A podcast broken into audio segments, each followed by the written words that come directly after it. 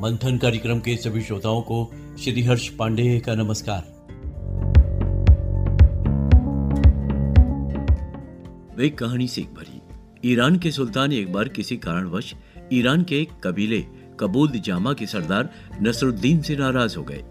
उन्होंने अपने एक अन्य सरदार को हुक्म दिया, जाओ, उसका सिर काट कर ले आओ। अपने एक संबंधी से नसरुद्दीन को यह समाचार मालूम हुआ। उसके रिश्तेदारों ने उसे तुरंत भाग जाने के लिए कहा तो वह बोला, अगर मेरी मौत मेरे पास आ रही है तो क्या यहाँ से भाग जाने के बाद वो मेरा पीछा नहीं करेगी? इसीलिए मेरे यहाँ से भाग जाने का सवाल ही नहीं पैदा होता। सरदार नसरुद्दीन के यहाँ पहुँचा। उसने सुल्तान का हुक्म सुनाया। नसरुद्दीन ने हँसते हुए कहा, मेरा सिर हाजिर है, लेकिन उसे यहाँ से काटकर दरबार तक ले जाने में परेशानी होगी। बेहतर होगा, मैं आपके साथ दरबार तक चलूँ। वहाँ सुल्तान के सामने आप मेरा सिर काट देना। सरदार राज़ी हो गया। जब दोनों दरबार पहुँचे तो सुल्तान नसरुद्दीन को जीवित देखकर बेहद नाराज़ हुआ। हुक्म की तामील न करने के कारण उसने अपने सरदार को भी मौत की सजा सुना दी। तब नसरुद्दीन ने एक रुबाई में कहा, मैं अपनी बुद्धि के नेत्रों में तेरे द्वार के रजकणों को भरे हुए अकेला नहीं, बल्कि सैकड़ों प्रार्थनाओं के साथ आया हूँ। तुमने मेरा सिर मांगा तो मैं ये सिर दूसरे किसी को क्यों देता? इसलिए मैं अपना सिर अपनी गर्दन पर डालकर तुम्हारे लिए ला रहा हूँ।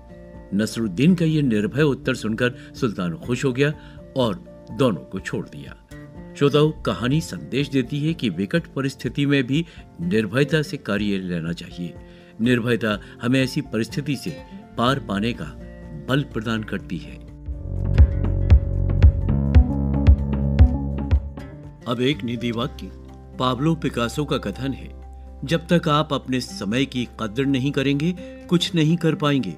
समय का हर एक पल कीमती होता है। ये बात जानते सब हैं, लेकिन मानते कम ही लोग हैं।